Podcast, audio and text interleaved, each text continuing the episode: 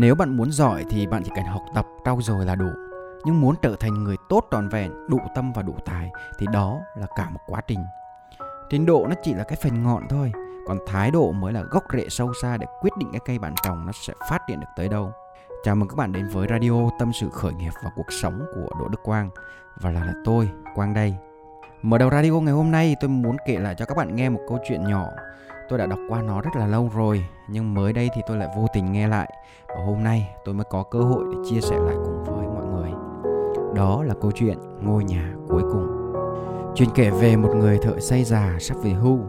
Ông ta nói với người chủ về kế hoạch nghỉ hưu non của mình để tận hưởng cái cuộc sống an nhàn với vợ con. Có thể ông sẽ bỏ lỡ một phần lương hưu, nhưng ông thực sự muốn được nghỉ ngơi sớm. Người chủ cảm thấy rất là tiếc khi nhìn một người nhân viên ưu tú của mình như vậy ra đi. Nên ông đã nói với người thợ xây, chỉ cần cố gắng xây một căn nhà cuối cùng nữa thôi rồi nghỉ. Như một lời nhờ vả trên danh nghĩa cá nhân.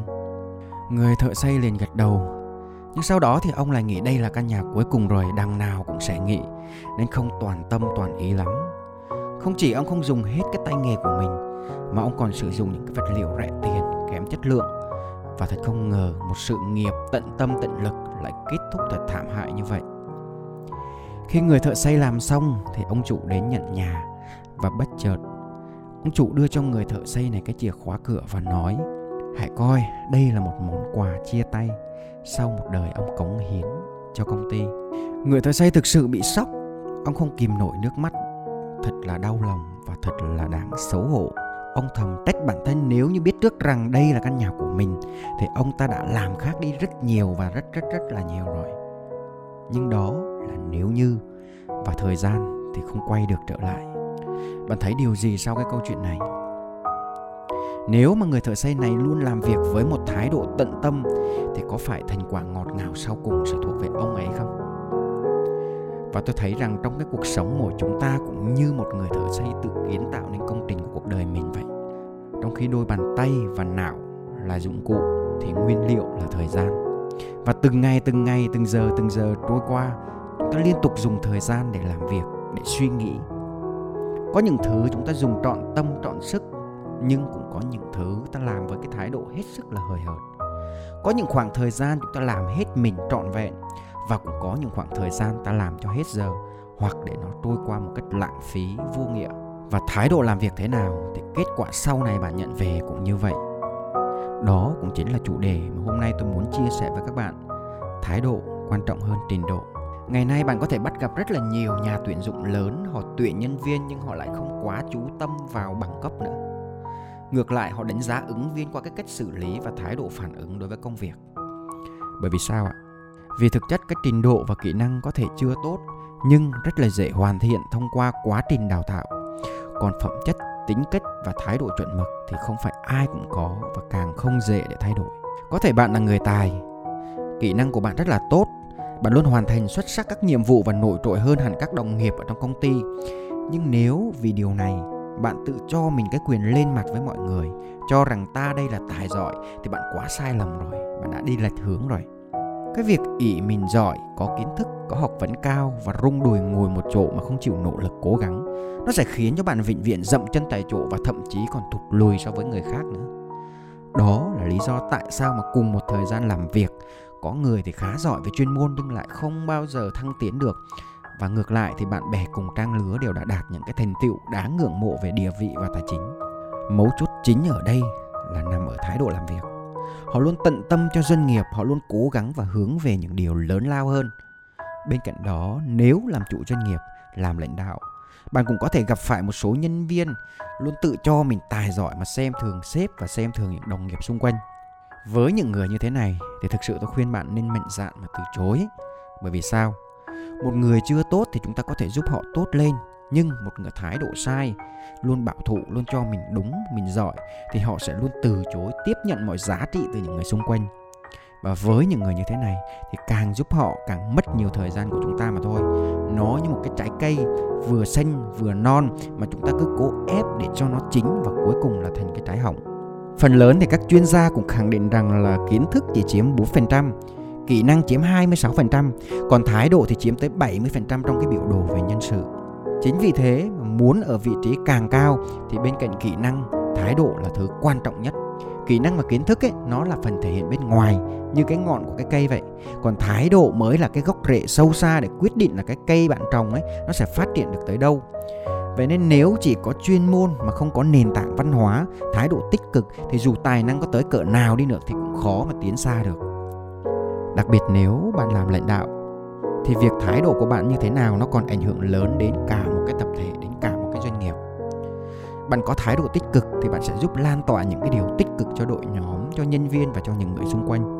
Nhưng mà ngược lại nếu mà bạn có thái độ tiêu cực, bạn làm việc cảm tính thì cấp dưới của bạn cũng sẽ như vậy thôi bên cạnh đó thì thái độ của bạn còn quyết định đến cuộc sống và thành công của bạn nữa bởi vì đó cũng là cái cách mà bạn đối mặt với những cái khó khăn đó cũng là cái cách mà bạn nhận ra những cái sai lầm cách mà bạn cố gắng, cách mà bạn giao tiếp với những người xung quanh.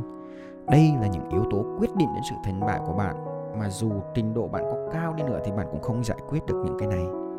Bởi vì nếu thái độ của bạn mà không tốt thì bạn chỉ biết than vãn về mọi thứ, bạn chỉ chăm chăm nhìn vào cái bản thân thì bạn đã từ chối cơ hội để bạn trưởng thành và cơ hội để bạn thành công rồi.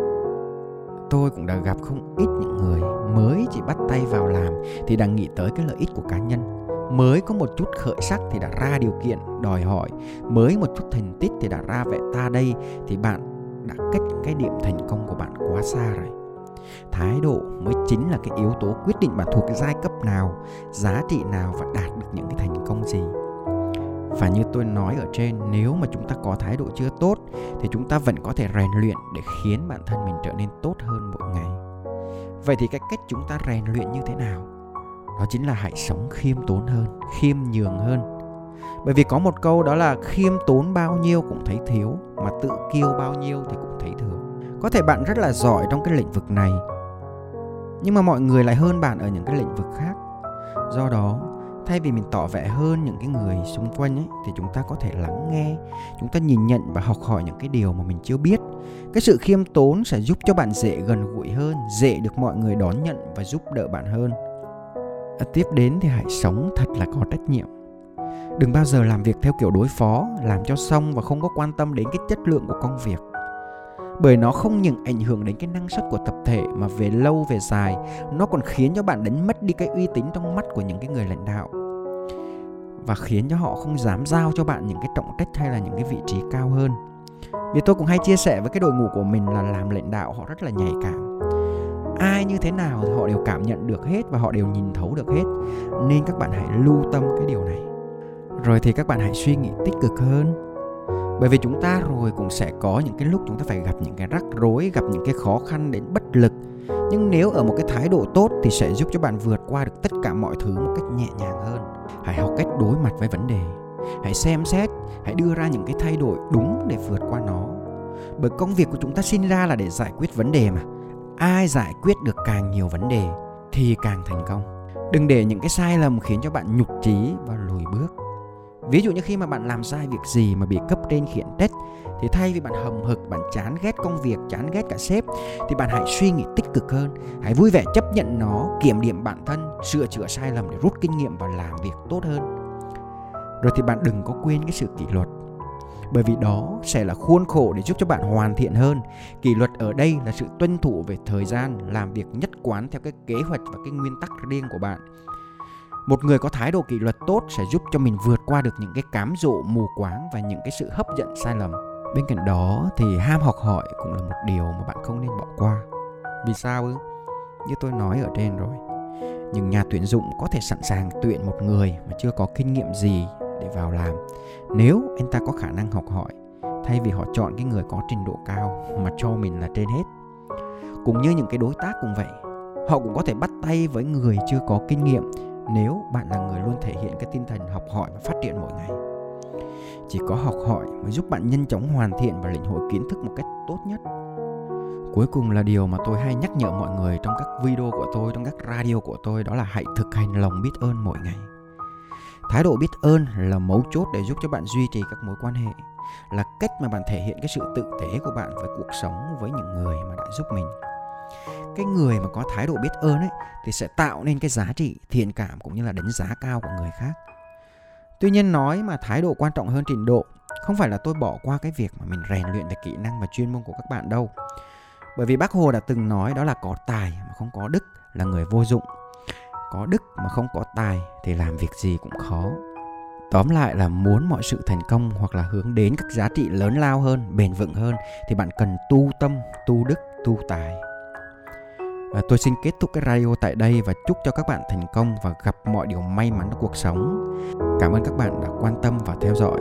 Nếu bạn yêu thích radio này của tôi, muốn nghe lại hoặc muốn chia sẻ cho những người thân yêu, bạn có thể tìm kiếm trên YouTube, fanpage Đỗ Đức Quang. Đồng thời, bạn cũng có thể tìm kiếm trên podcast Spotify Tâm sự khởi nghiệp và cuộc sống của Đỗ Đức Quang.